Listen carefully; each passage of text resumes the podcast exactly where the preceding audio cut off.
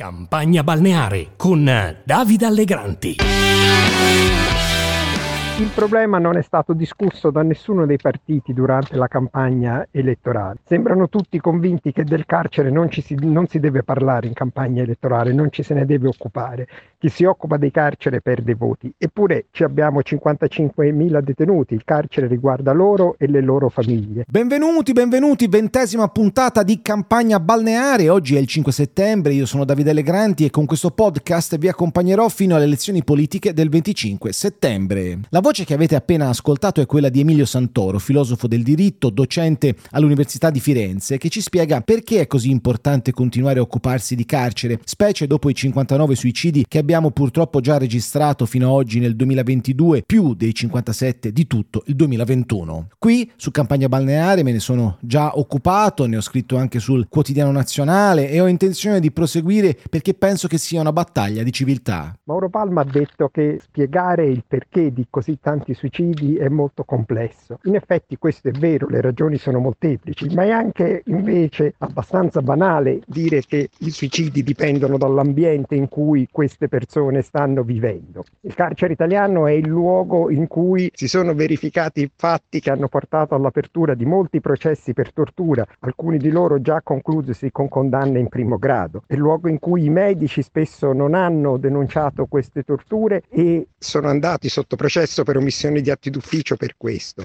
Se questo dato dei medici da solo è rappresentativo, la distinzione della medicina dall'amministrazione penitenziaria è stata avviata vent'anni fa per liberare i medici dalla sudditanza psicologica. A vent'anni di distanza questo processo ancora non è finito, come dimostrano i processi. E cinque anni fa, all'inizio di questa legislatura, si è introdotta una riforma del lavoro dei detenuti che ha cercato di parificare le condizioni lavorative dei detenuti, i contratti, l'assicurazione, le pensioni, al lavoro fatto in libertà. Anche questa riforma in effetti non si è conclusa. Se nessuno parla dell'ambiente carcerario, l'ambiente carcerario non cambierà mai. Sarà interessante vedere quanti partiti raccoglieranno l'invito di Stefano Anastasia, coordinatore dei garanti regionali per i diritti delle persone private della libertà personale, a un dibattito sul carcere in vista delle elezioni politiche di fine mese. Il carcere è uno dei grandi temi assenti di questa campagna elettorale. Ai partiti non interessa parlarne, salvo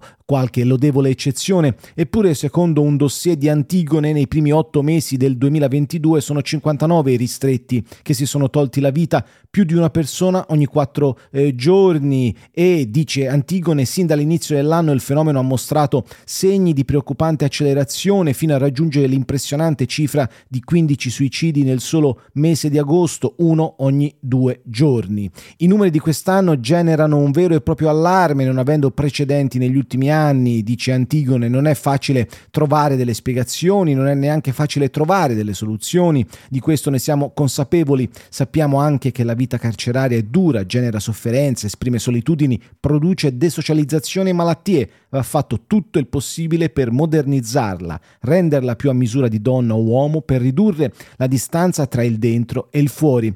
Ricordo eh, ancora una volta un dato, in carcere ci si suicida 16 volte in più rispetto alla società esterna.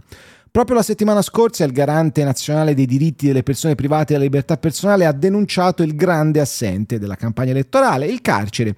Che il carcere non sia un tema da campagna elettorale non è certo una novità, ha detto il garante, e non solo perché porta pochi voti e scarsi consensi, ma anche perché richiede uno sguardo ampio e prospettico capace di superare la tendenza di gran parte dell'attuale dibattito politico a guardare solo all'immediato e soprattutto perché il tema del carcere è diventato diventato ormai un terreno di scontro ideologico tra chi è letto come ansioso di portare tutti fuori e chi è visto come desideroso di buttare via la chiave per sempre. Il carcere è diventato il simbolo di una battaglia disancorata dalla realtà fattuale che si combatte in termini di slogan, dice il garante, una bandiera da sventolare in nome della durezza o della compassione.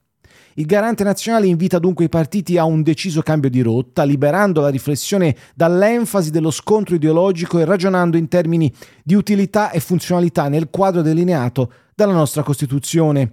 La più bella del mondo, come qualcuno ama ripetere, aggiungo io, quella dell'articolo 27 che dice le pene non possono consistere in trattamenti contrari al senso di umanità e devono tendere alla rieducazione del condannato. Coraggio partiti, segretari e aspiranti presidenti del Consiglio, parlatene, anche con un video su TikTok, se vi viene meglio.